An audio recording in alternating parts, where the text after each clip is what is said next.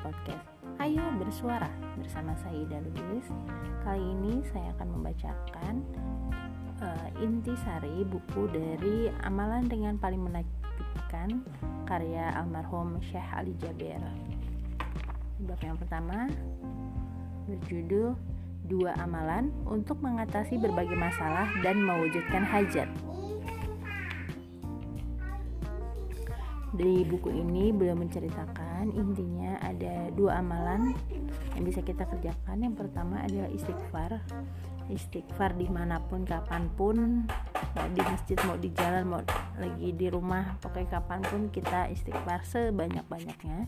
Dan yang kedua, sebelum tidur sholat 2 rakaat lalu berbaring, kemudian kita baca hasbiyallahu wa ni'mal wakil dengan yakin besok, lusa, atau enggak lama lagi kita akan dapat kabar gembira, selesai semua masalah dan terkabul semua hajat, insyaallah. Itu tadi pembahasan yang bab pertama. Insyaallah besok dilanjut lagi untuk bab berikutnya. Semoga bermanfaat. Wassalamualaikum warahmatullahi wabarakatuh.